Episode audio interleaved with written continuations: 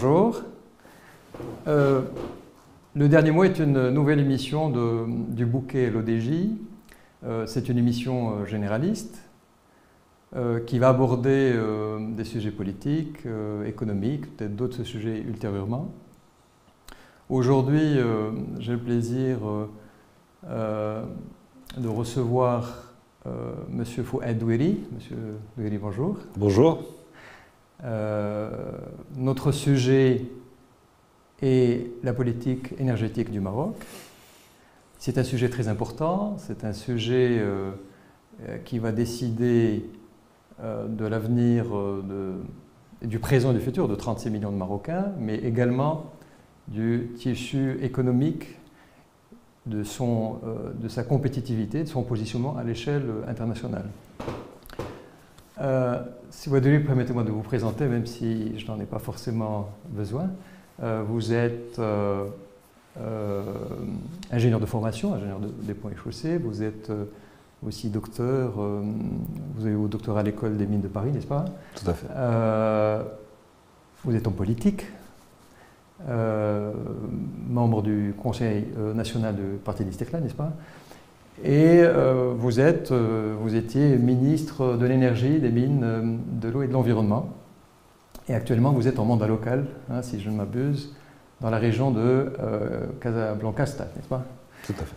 Alors, avant de commencer, M. Delis, je voudrais qu'on fasse un constat qui est de dire que l'économie mondiale a changé, les, le commerce mondial a changé et euh, il, est en train de changer parce que justement des politiques font euh, qu'il change. Et ces politiques, euh, ce sont des politiques de décarbonisation, des politiques de décentralisation, de digitalisation également.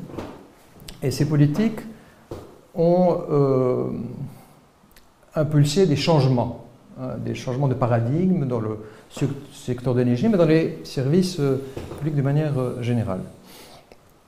Alors je voudrais, si vous le permettez, je voudrais qu'on euh, aborde cette problématique de politique énergétique au Maroc par l'évocation de l'histoire, l'histoire de la production et de la consommation de l'énergie au Maroc et dans le monde, pour expliquer un peu les raisons pour lesquelles nous, nous en sommes aujourd'hui, pourquoi la Terre souffre aujourd'hui, qu'est-ce qui a fait que aujourd'hui, euh, on a un problème climatique, le réchauffement climatique, des ressources de plus en plus rares, etc. Euh, il y a peut-être des réponses évidentes, d'autres qui le sont moins. Pourquoi on en est là, M. Douény Bien. merci de, l'invitation. Je suis ravi d'être dans les locaux de l'ODJ. L'ODJ, c'est un sigle qu'on connaît depuis notre enfance et qui aujourd'hui se renouvelle et se modernise et va vers des moyens de communication modernes. Et j'espère, ce qu'on peut souhaiter, c'est tout le succès à cette émission, dans laquelle je, m'honore d'être l'un des premiers invités, et à l'ODJ de manière générale. Euh, on, met le masque Oui, alors justement, je voulais vous le dire, euh, je remets mon masque, là, je me suis juste présenté aux auditeurs, je remets mon masque parce que la prévention est nécessaire, surtout et je par fais pareil, Je fais de même. Donc, euh, pour revenir à votre question, effectivement, ce que tout le monde sait que la consommation d'énergie est l'un des indicateurs du développement, et donc le, au niveau mondial, la consommation d'énergie progresse et progresse de manière continue. Hein. On ne va pas revenir aux temps anciens, au début de l'humanité, mais en tout cas depuis la période pré-industrielle, la consommation de l'énergie progresse de manière exponentielle, à tel enseigne, et la, consommation des ressources, de manière générale, pas seulement de l'énergie. Ce qui a fait dire à des chercheurs et à des scientifiques que l'eau, l'énergie et l'environnement sont trois défis majeurs du XXIe siècle. Aujourd'hui, par exemple, pour euh, donner un exemple, au mois d'août, on a consommé 100% de ce qui est renouvelable sur la Terre. Donc pendant quatre mois, en quelque sorte, on vit à crédit. C'est-à-dire qu'on consomme un certain nombre de ressources non renouvelables. Et ça, c'est une situation qui ne peut plus durer, à telle enseigne qu'un certain nombre de pays, par exemple, ont mis en place ce qu'on appelle la règle verte. La règle verte, c'est une, certains pays ont l'ambition de le mettre dans leur constitution, c'est de dire on ne peut pas consommer plus que ce que la Terre peut renouveler.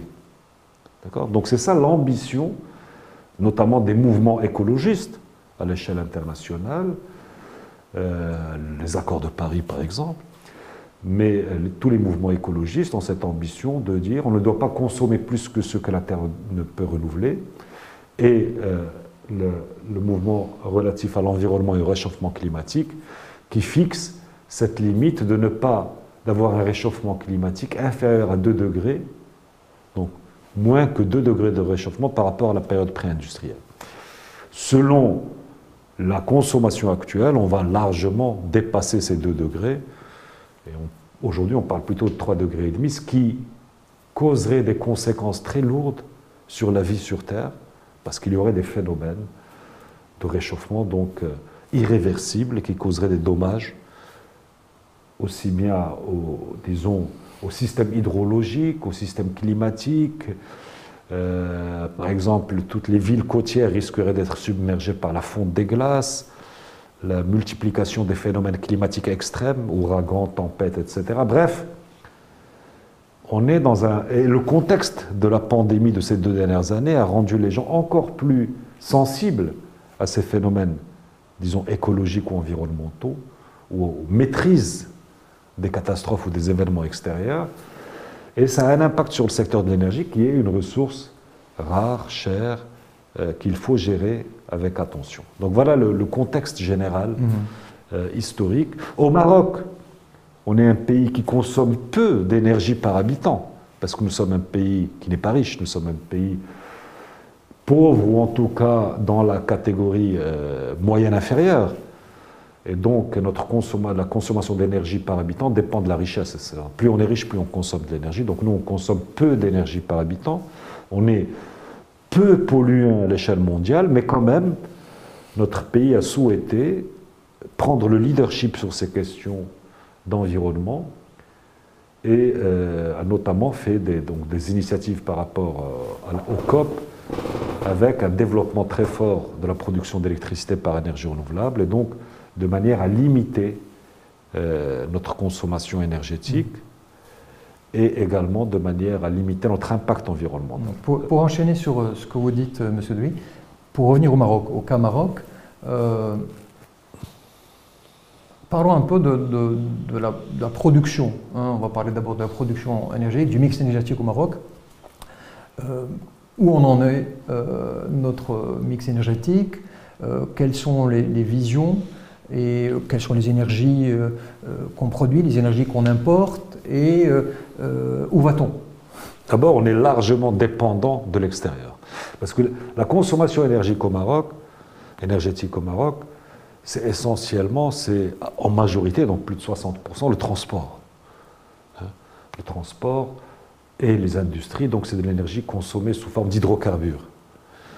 Le deuxième gros poste de consommation d'énergie primaire, c'est-à-dire de, de, combustible, c'est la production d'électricité, où là, on utilise beaucoup de charbon et on utilisait un peu de gaz.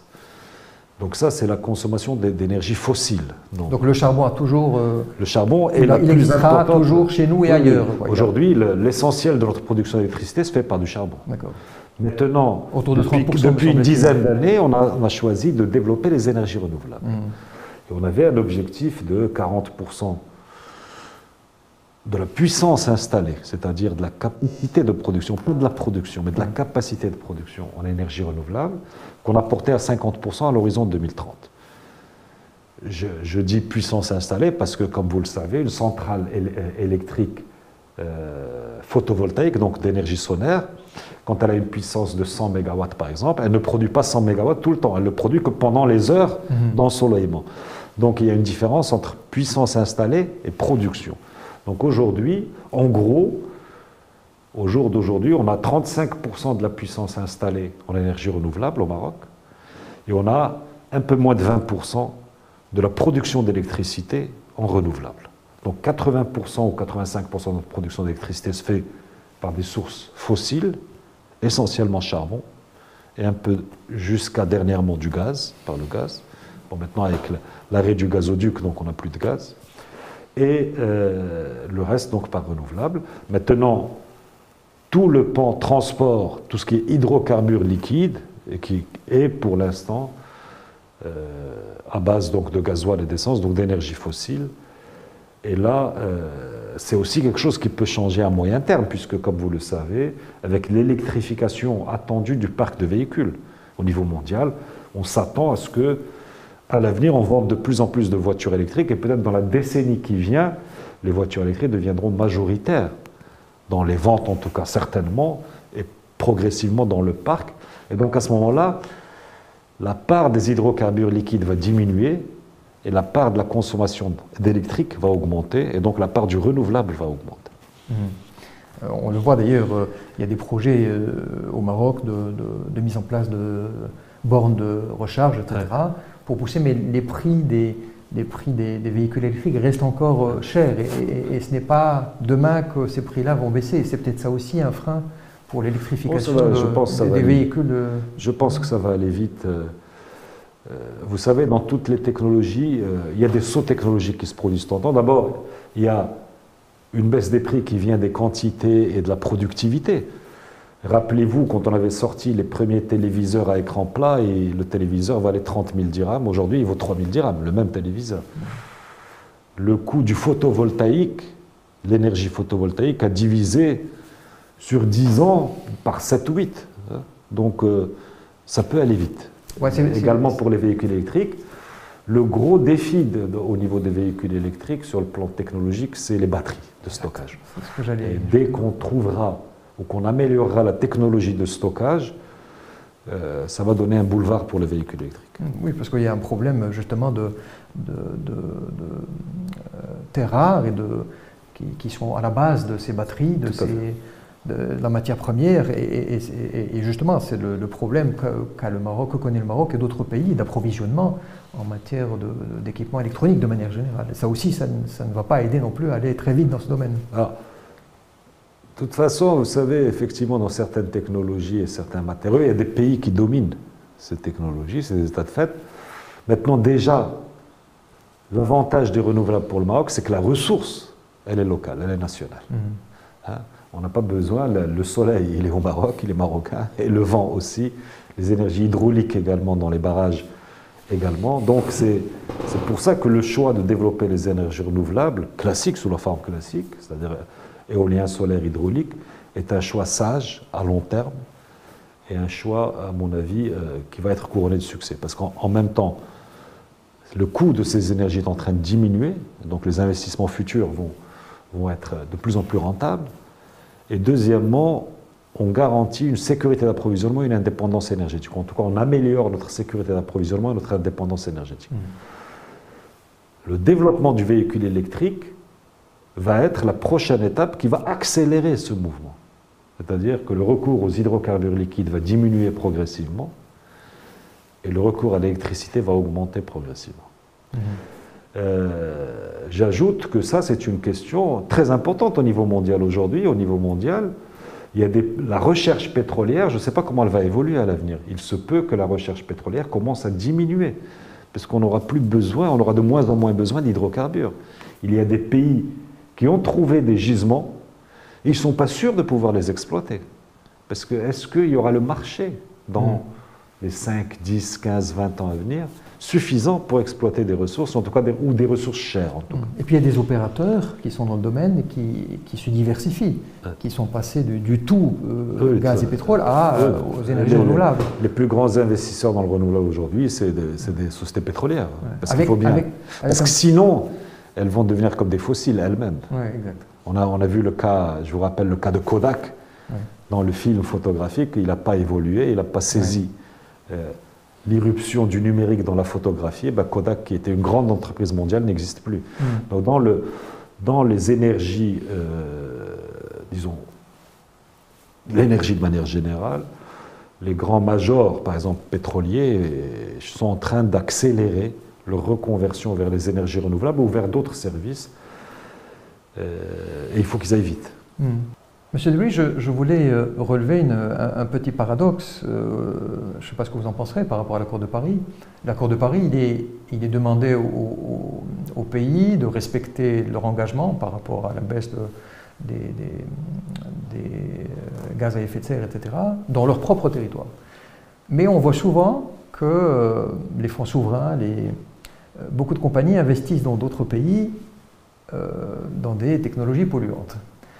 Que pensez-vous de ce paradoxe qu'on a et qui est là et qui, qui sera amené à rester pendant quelque temps? Oui, c'est sûr. Bon, vous savez, cette question, elle est importante, elle est, on l'affronte tous les jours, c'est-à-dire que les opérateurs économiques, que ce soit des pays, que ce soit des investisseurs, que ce soit des entreprises, essayent d'externaliser ou de, sous-traiter toutes les externalités négatives, c'est-à-dire des externalités sur l'environnement ou sur les lois sociales.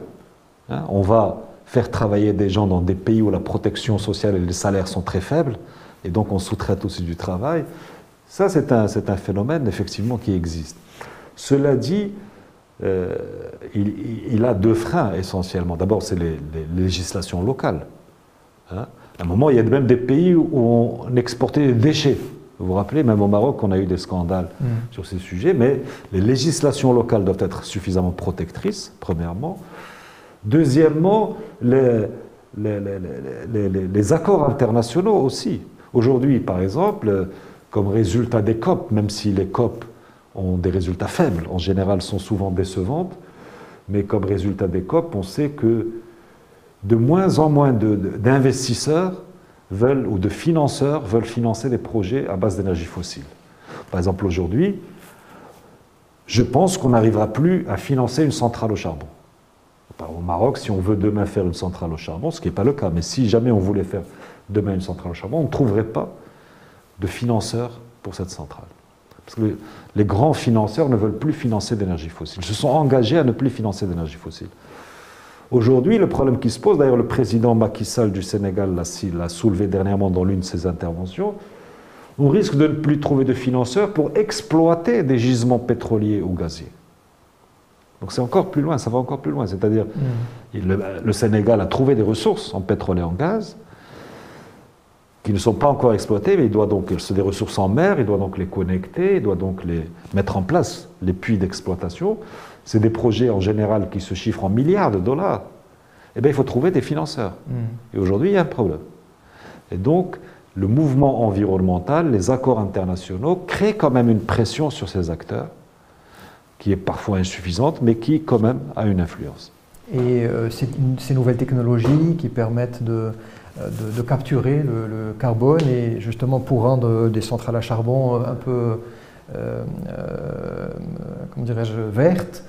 Est-ce que ce sont des choses réalistes qu'on peut voir éventuellement Parce que ce pas des technologies qui sont très développées. Pour l'instant, franchement, ce n'est pas encore très au point. Il y a des centrales, les nouvelles centrales à charbon récentes sont des centrales plus propres que les anciennes. Ils ont des meilleurs filtres, mm. Ils émettent moins de gaz à effet de serre, moins de polluants, c'est vrai. Mais cela dit, elles sont très polluantes. Par contre, on a parlé de technologie de captage de CO2. C'est ça. Pour l'instant, ces technologies ne sont pas au point. Il n'y a pas encore, hmm. à l'échelle industrielle ou à une échelle importante, du captage de CO2. C'est des projets, il y a des, des, sites pilotes, mais il n'y a, pas encore d'application industrielle. Mais je pense que euh, aujourd'hui, par contre, il y aura un frein sur l'émission de CO2 à la base. Le captage va peut-être qu'on va trouver des technologies dans le futur, mais il n'y a pas encore de technologie, à ma connaissance, disons, économiquement euh, abordable, qui soit opérationnelle. Mmh. Donc, euh, il vaut mieux à la source diminuer euh, les, émissions. Et donc, par exemple, je pense qu'il n'y aura plus dans le monde, ou en tout cas très peu, de centrales au charbon. Le charbon, il va, il va se terminer. Mmh. Et, j'avais une, question aussi par rapport à la consommation, hein, l'aspect consommation. Est-ce que euh, chez nous au Maroc, les, aussi bien les ménages que les entreprises sont sensibles à euh, la transition énergétique que connaît le Maroc? Est-ce qu'ils euh, sont sensibles à, la politique d'efficacité énergétique que, lance le Maroc depuis quelques années? Est-ce que les lois, le législateur a, favorise à ce que les ménages, aussi bien les ménages que les entreprises, euh, participent euh, euh, concrètement à cette transition énergétique Alors, il y a un effort qui est fait, comme vous le savez, depuis la, charte de l'environnement qui date d'une dizaine d'années. On a une loi cadre sur l'environnement, sur laquelle j'avais moi-même travaillé quand j'étais ministre de l'Environnement, et présenté au Conseil de gouvernement. donc il y a un certain nombre d'initiatives. On, sent que Il y a beaucoup d'associations au niveau national qui sont actives dans l'environnement. On a des, milliers d'associations actives sur le terrain dans l'environnement. Les Marocains sont très sensibles aux nuisances environnementales. Hein, on a parlé du problème des sacs en plastique qui a empoisonné la vie de, quartiers et de villes et de régions pendant des années. Euh, les problèmes de, gestion des déchets, des déchets ménagers ou des déchets industriels. Donc les Marocains sont sensibles aux nuisances environnementales et souhaitent une amélioration de leur environnement. Maintenant, dans l'action. L'action, il est évident que euh, l'environnement, si on veut améliorer ces nuisances, il y a un coût. Je vous donne un exemple. On peut beaucoup mieux gérer nos déchets, mais ça coûte plus cher. Si on veut les, les brûler, les incinérer. La biomasse énergie. Ça coûte de l'argent. Euh, ces budgets-là, il faut qu'on puisse les, mobiliser. On parle du recyclage, par exemple. Je, prends le cas des déchets industriels et le recyclage. On avait travaillé sur plusieurs sujets, par exemple les huiles usées des voitures, les pneus usés, les batteries usées, le plastique lui-même. Euh, quand j'étais ministre de l'Environnement, on a sorti l'écotaxe sur les matières plastiques. Donc vous savez que chaque fois qu'on importe du plastique sous forme matière première produit fini, il paye une taxe. Cette taxe, le, le, c'est le producteur qui la paye, ou l'importateur. Donc, in fine, le consommateur, parce que lui, il va répercuter sur son prix de revient. Le, les recettes de cette taxe doivent servir à financer la filière plastique, de manière à diminuer les coûts de la filière pour que le consommateur s'y retrouve. C'est-à-dire il le paye d'un côté, mais ça revient de l'autre côté pour améliorer tout le recyclage, la récupération des plastiques, des déchets, le recyclage, et financer cette filière de recyclage. Parce qu'il n'est pas vrai de dire que le recyclage est économiquement rentable. En général, il manque quelque chose. Il faut subventionner le recyclage pour qu'il soit économiquement rentable. Ça veut dire quoi? Ça veut dire qu'il y a au Maroc, dans la loi cadre sur l'énergie, un principe qui est qu'on euh, euh, résume en pollueur-payeur, le principe du pollueur-payeur, c'est-à-dire ou qu'on résume dans le principe de la responsabilité étendue du producteur, quelqu'un qui produit un produit ou qui importe un produit qui va polluer et que la collectivité doit prendre ce déchet et le gérer, ben, il faut financer cette gestion. D'accord mmh. Donc c'est ce principe qui est utilisé dans plusieurs pays dans le monde et qui est un principe logique du pollueur-payeur et qu'on commence à utiliser au Maroc, on l'a fait pour le cadre des matières plastiques. La loi de finances 2022 a introduit également des, des écotaxes sur des appareils électriques, des appareils électroniques, dans cet objectif. Sauf que cette loi de finances, franchement, n'était pas satisfaisante parce que normalement, le coût de cette taxe devait aller dans un fonds pour gérer ces déchets et non pas dans le budget général de l'État. Mmh. Donc il y a une faille dans cette loi de finances qu'il faudrait rectifier de manière à ce que il est logique de faire supporter à celui qui pollue une partie du coût du traitement des déchets, mais il faut que cette taxe-là aille vraiment dans la filière du recyclage et du traitement des déchets. Voilà, donc je résume, les Marocains sont sensibles, ils souhaitent une diminution des, nuisances pour leur santé, pour leur famille, pour leur environnement. Pour l'instant, nous n'avons pas encore les budgets parce que les gens sont sensibles, mais il faut les, les ressources aussi. Une des voies, c'est ce principe de la responsabilité du producteur ou du pollueur-payeur à travers ces taxes sur la consommation, mais qui doivent revenir dans les filières du recyclage.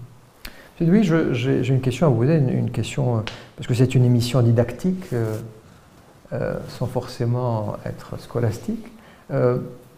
Est-ce que vous pouvez nous, définir ici ce que veut dire l'efficacité énergétique? Qu'est-ce qu'on veut dire par cette notion d'efficacité énergétique et qui est une politique qui est au corps de la politique énergétique du Maroc? L'efficacité énergétique, c'est que la meilleure énergie, c'est celle qu'on ne consomme pas. C'est-à-dire essayer d'économiser de la consommation. Pour le même résultat, c'est-à-dire sans atteindre à la qualité de vie, à la production, diminuer la consommation. Comment? Par exemple, vous avez euh, chez vous un four ou un lave-linge ou un frigidaire, un réfrigérateur, ben, il y a des réfrigérateurs qui consomment moins que d'autres, parce qu'ils sont fabriqués de manière plus efficace. Donc vous savez qu'aujourd'hui, par exemple, dans les réfrigérateurs, il y a les catégories A, B, C, qui sont des indices de consommation énergétique. Quand vous prenez un réfrigérateur de classe A, vous allez consommer moins que celui qui va acheter un réfrigérateur de classe B. D'accord? Donc c'est ça l'efficacité énergétique, c'est que ça soit dans les équipements ménagers, dans les équipements de la vie de tous les jours, mais également dans l'industrie, donc chez l'ensemble des consommateurs, dans le bâtiment, chez l'ensemble des consommateurs, utiliser soit des matériels, des matériaux, des processus qui consomment moins d'énergie à rendement ou à résultat équivalent. Hmm. C'est ça l'efficacité énergétique. Alors le Maroc a, a une politique d'efficacité énergétique un peu difficile. On ne peut pas dire qu'on a obtenu des grands succès, mais il y a une politique d'efficacité énergétique qui, à travers un certain nombre d'arrêts, il y a même une agence publique de l'efficacité énergétique, et qui cherche à, à donc à informer, stimuler, mobiliser, cofinancer des actions dans le but de développer l'efficacité énergétique. Par exemple, dans un code de la construction, il y a des règles de construction pour améliorer l'efficacité énergétique des bâtiments. La classification dont vous avez parlé tout à l'heure. La classification d'un certain nombre de matériels pour inciter le consommateur à aller vers les équipements les moins consommateurs. Mais également des normes, un certain nombre de normes, pour ne plus importer des équipements qui consomment beaucoup. Et ainsi de suite. Par exemple, utiliser des LED au lieu d'utiliser des, lampes à incandescence, parce que le LED consomme beaucoup moins, et ainsi de suite. Donc l'État a un rôle important à jouer à travers des incitations fiscales, voire des réglementations qui parfois doivent interdire certains matériels, du contrôle en l'importation aussi de certains matériels, des matériels de qualité qui ne doivent pas rentrer au Maroc, et également à travers des, des, des incitations donc en diminuant des taxes ou des TVA sur certains équipements euh, efficaces, finançant ou cofinançant des actions de l'efficacité énergétique. Est-ce que, dans le, même cas de l'efficacité, est-ce que ça implique aussi une gestion intelligente aussi bien des ressources, je pense notamment, vous êtes un élu local euh, dans le Grand Casablanca, est-ce que dans la politique des villes, des territoires, il y a euh, ces politiques d'efficacité énergétique pour une gestion intelligente, optimale de, euh, de l'éclairage public, euh, l'éclairage au niveau des mosquées, au niveau des administrations oui, territoriales, etc., etc. Oui, oui, il y a, il y a des, il y a eu des actions. Moi, quand j'étais ministre, on avait commencé à travailler sur ce sujet, notamment avec l'AICI, la Société d'investissement énergétique, qui s'appelle aujourd'hui Société d'ingénierie énergétique, qui avait lancé un certain nombre de projets avec des villes, avec le ministère des Habous pour le cas des mosquées. Euh, dans les villes, le premier poste, c'est l'éclairage public, effectivement. Et là, euh, il y a des villes qui ont changé leur éclairage public, donc qui ont mis en place des, des matériels plus efficaces, avec des lampes différentes, avec une gestion intelligente de l'éclairage public, et dont l'économie sur la consommation finançait largement sur, sur, une période donnée évidemment, l'investissement euh, dans, dans ces, ces, nouveaux euh, modèles d'éclairage. Euh, c'est pas seulement mettre des lampes plus efficaces, mais c'est aussi gérer mieux l'éclairage. Mmh. Est-ce qu'on doit mettre de l'éclairage de telle heure à telle heure? Des fois, vous, on le voit, il y a des villes où vous partez pendant la journée, il y a un éclairage exact. qui est déjà là. Donc il faut gérer intelligemment l'éclairage. Il y a peut-être des zones, il y a même dans certains pays, il y a des zones qu'on éclaire que quand quelqu'un passe. Il y a un éclairage intelligent qui va détecter les mouvements et faire fonctionner l'éclairage, et quand il n'y a personne, il éteint l'éclairage, ainsi de suite. Mmh. Donc, euh, dans les, les, collectivités locales, oui, il faut, euh, il faut aller plus loin dans l'efficacité énergétique. Dans la région de Casablanca, moi je suis dans une commission qui s'occupe notamment du transport et de la mobilité, mais également des nouvelles sources d'énergie. Et on a commencé à réfléchir et on a des réunions sur ce sujet pour comment pouvons-nous aider les entreprises de la région de Casablanca pour développer la consommation d'énergie renouvelable, c'est-à-dire pour qu'elles s'équipent en énergie renouvelable. Comment la région peut faire un programme avec éventuellement du cofinancement, de l'incitation, parce qu'il y va de l'intérêt de la région et il y va de l'intérêt des entreprises de la région. Mmh. Euh, une autre question, euh, c'est euh, ce qu'on voit euh, l'évolution de, de, de, des modes de fonctionnement hein, et des, la relation qu'on a à l'énergie, on va plus, passez-moi l'expression, je ne sais pas si vous serez d'accord avec ça ou pas, on va plus vers l'ubérisation de l'énergie. L'ubérisation de l'énergie, c'est-à-dire que on met, il y a des plateformes intelligentes et qui sont dans la continuité de ce que vous venez de dire, des plateformes intelligentes en ligne qui mettent en, en relation des producteurs et le consommateur final.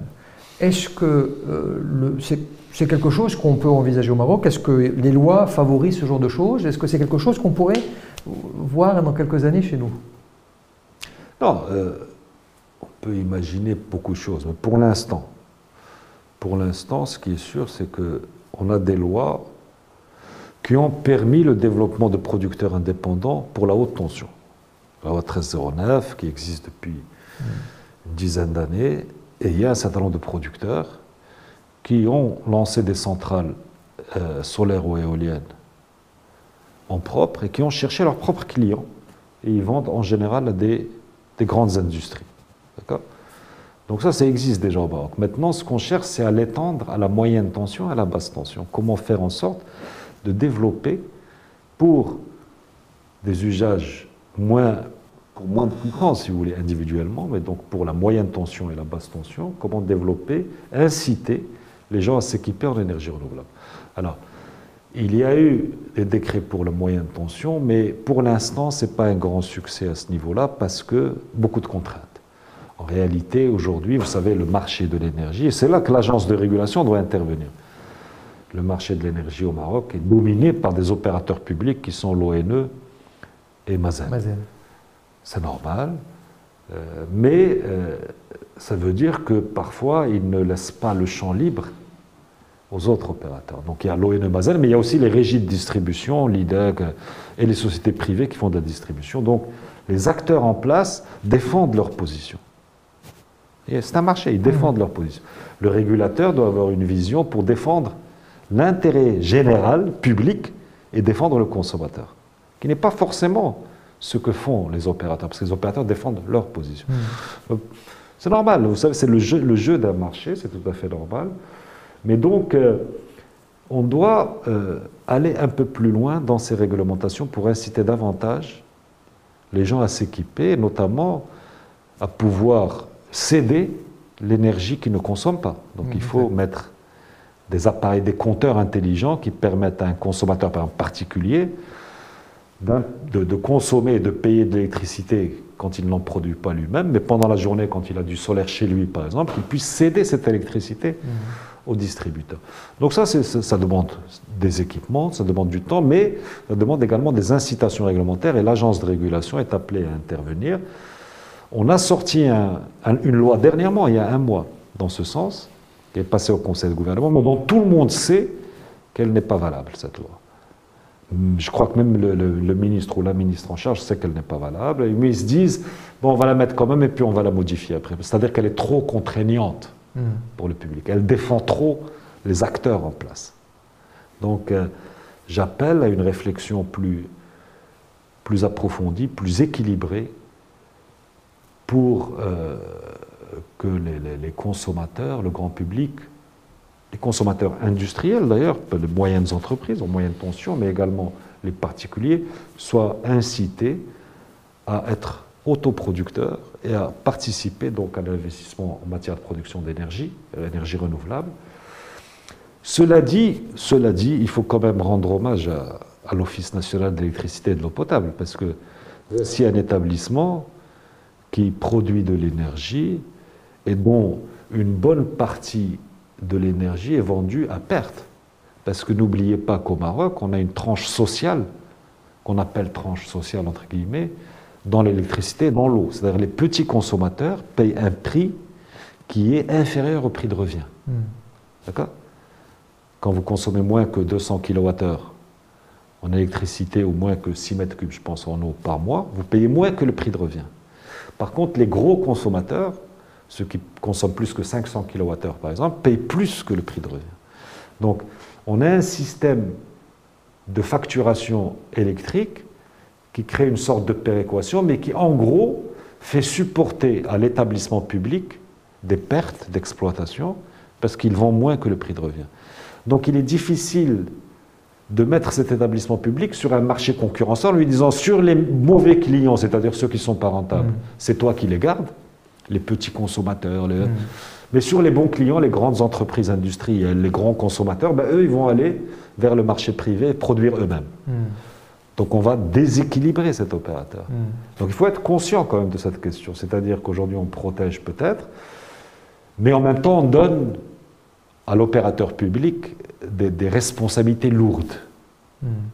Donc il faut quand même réfléchir à une évolution globale du marché, de manière, si on veut supporter, ce qui est une bonne chose, euh, je pense qu'on on ne demande pas à changer cet état de fait, c'est une bonne chose, mais il faut compenser l'opérateur public de ces pertes qu'il fait sur ces, sur ces clients-là, pour lui permettre d'être compétitif. Mmh. Euh, et j'avais aussi une question, euh, Monsieur Delis, par rapport euh, à, d'autres sources d'énergie, toujours dans le cas des énergies renouvelables. On a 3200 km de, de côtes et euh, je sais qu'il y a des réflexions euh, au niveau du ministère de la Transition euh, énergétique et du développement durable par rapport aux énergies marines. Qu'en est-il? Est-ce que c'est une réflexion qui, évolue? Est-ce qu'on parce qu'on en parle depuis quelque temps, mais on ne voit rien. Je parle notamment à l'hydrolien, à toutes ces technologies. Est-ce que c'est des choses réalistes pour le Maroc? Écoutez, il y a plusieurs sites pilotes au niveau international dans ces énergies-là mais il n'y a pas encore d'utilisation large et industrielle. C'est parce que je pense qu'il n'y a pas encore le niveau d'efficacité, euh, quand je dis efficacité, c'est-à-dire production coût, et euh, la capacité de, déployer à, grande échelle ces énergies-là. Donc, je pense qu'en matière d'énergie, il faut continuer à chercher, parce qu'on trouvera d'autres technologies et d'autres euh, manières de produire plus rentables, mais je pense que cette technologie hydrolienne, en tout cas, ne semble pas celle qui va nous donner une solution pour la décennie dans laquelle on est, hein, à, court, moyen terme. Mm. Elle n'est pas encore mûre sur le plan technologique ou sur le plan économique pour qu'on puisse baser dessus une stratégie énergétique. Mais peut-être la prochaine décennie. Euh, avant d'arriver à la dernière euh, rubrique de l'émission, M. Dury, qui porte le nom éponyme, euh, vous aurez le dernier mot. J'avais une question par rapport à une question personnelle par rapport à vous. Ça fait quoi de, passer de la haute autorité, si je, m'exprime ainsi, à, la gestion territoriale? Est-ce que c'est ça d'être un homme politique aussi? C'est de passer d'une position de ministre à, une position d'élu local? Comment, se passe justement cette transition? Non, très bien, parce que effectivement, vous savez, être ministre, c'est une mission, donc qui est forcément limitée dans le temps. On essaie de donner le meilleur de soi-même à son pays, avec fierté. Euh, euh, mais euh, cette expérience qui est riche, même si elle, dure un temps limité, mais elle est intense, donc elle donne une expérience très intéressante et très riche, il faut aussi continuer à la mettre au service de son pays. Et peut-être la mettre au service du pays à un échelon local, c'est bien. Je suis très content d'être élu local et de, comme je vous l'ai dit, par exemple, dans la, commission dans laquelle je travaille au niveau de la région, j'ai initié ce chantier par rapport aux énergies renouvelables. J'espère que dans ce mandat, on va sortir quelque chose de concret et d'utile aux entreprises de la région du Grand Casablanca en matière d'énergie renouvelable. Voilà par exemple une application. Mais de par ma formation d'ingénieur, je m'intéresse à d'autres sujets comme le sujet de la mobilité et du transport, qui est un sujet fondamental à Casablanca, où là aussi, il faudrait des initiatives parce que euh, aujourd'hui, euh, et je parle de la région de Casablanca, vous savez qu'il y a des zones industrielles qui sont très mal desservies en transport, notamment en transport collectif. Vous avez des zones d'habitation également, des, villes périphériques de Casablanca ou des petites villes de la région du Grand Casablanca Stas qui sont très mal desservies. Et donc, une, un réseau de transport régional de qualité qu'il faudrait faire émerger pour que la région devienne vraiment attractive et améliore les conditions de vie des citoyens, les conditions d'investissement des entreprises et l'attractivité de la région de manière générale. Donc, donc il y a beaucoup de sujets mmh. Dans une région qui sont passionnants, qui exigent de nous un engagement et qui exigent de nous d'aller plus vite encore que ce qu'on fait aujourd'hui. Parce que les, défis sont là. Et il faut euh, pouvoir euh, accélérer de manière à ce qu'également l'autre défi, c'est de réussir la régionalisation. Parce que jusqu'à présent, chez les citoyens, ils ne savent pas vraiment ce que c'est que la région, ni quel est le rôle de la région. Et il faut, j'espère qu'à la fin du mandat, on arrivera avec des citoyens, quand on viendra présenter notre bilan, qui vont être convaincus que la région a fait quelque chose et qu'ils auront été informés pendant le déroulement du mandat et que par la suite, les collectivités que sont les régions prendront plus de poids et plus de pouvoir. Parce que vous savez qu'il y a des responsabilités partagées avec l'État et les régions peuvent tout à fait négocier avec l'État central de manière à avoir plus de compétences dans les futurs mandats. Alors on arrive à, au terme de cette émission, dans la dernière rubrique qui est le, dernier mot. Donc le dernier mot vous revient et il est censé être euh, par rapport à notre sujet d'aujourd'hui qui est la politique énergétique du Maroc. Oui, c'est un sujet, bon, comme je vous l'ai dit, c'est l'un des défis majeurs du XXIe siècle, la gestion de l'énergie. C'est un sujet très important, tellement important qu'il qu'il excède ou qu'il dépasse un gouvernement ou un mandat gouvernemental. Parce que c'est souvent des politiques à long terme, des investissements très importants qui engagent, des stratégies qui engagent le pays sur le long terme. Et donc qui excèdent la durée d'un gouvernement. Moi, je plaide pour euh, que ce sujet soit l'objet de débat et euh, on pourrait imaginer un Conseil supérieur de l'énergie qui ramasse les différents acteurs du secteur et qui débat des options énergétiques et des stratégies. Monsieur Dewey, je vous interromps. Est-ce qu'il y a déjà eu des assises de l'énergie au Maroc ou jamais? Non, je ne me souviens pas de ça. Enfin, je me souviens en tout cas pas dans les dix dernières années. Et donc, moi, je plaide pour ça. Pour que, pourquoi? Pour que d'abord, échanger les idées, tenir compte des, des, positions des uns et des autres, tenir compte de l'avis des scientifiques et des évolutions technologiques futures également qui sont importantes, coordonner mieux, coordonner l'action des différents acteurs et faire en sorte que les choix que, font, que fait le... Parce que les choix en matière d'énergie, euh, on est obligé de les faire sur le long terme, mais on peut faire un choix aujourd'hui et dans 10 ans, on se rend compte qu'il y a une nouvelle technologie qui est plus efficace. Mais c'est normal, parce que le choix qu'on a fait, on l'a fait il y a 10 ans. Donc de manière à assurer aussi une continuité, une certaine continuité dans la mise en œuvre il est très mauvais que chaque fois qu'un nouveau ministre vient, il dise Bon, ben, j'arrête tout, tout ce que faisait mon prédécesseur, je vais réfléchir, et il prend un an ou deux pour réfléchir et pour inventer autre chose. Il faut de la continuité aussi dans les actions. Et donc, c'est pour ça que un conseil supérieur peut être une loi cadre sur l'énergie, une loi programme qui donne une vision à moyen terme, permettrait de dépasser ça et de clarifier ces sujets et donnerait en même temps la force politique au titulaire du portefeuille pour mener ces Il ne faut pas qu'il ait peur de ce qu'il doit faire. Parce que, donner un exemple. Le sujet du gaz, pour terminer, je vous donner l'exemple du gaz, qui est d'actualité. L'Algérie a décidé d'arrêter ses livraisons du gaz à travers le gazoduc Maghreb-Europe. Ce sujet, il était dans le. On le connaissait depuis dix ans. C'est-à-dire, on savait que le GME allait se terminer en 2021. Moi, en 2012-2013, on a travaillé sur le sujet. On s'est dit, bon, comment préparer cette échéance et mieux garantir notre indépendance énergétique par rapport au gaz? Et on a eu, donc, on a lancé des études pour le projet de terminal de terminal d'importation du gaz naturel liquéfié, le GNL.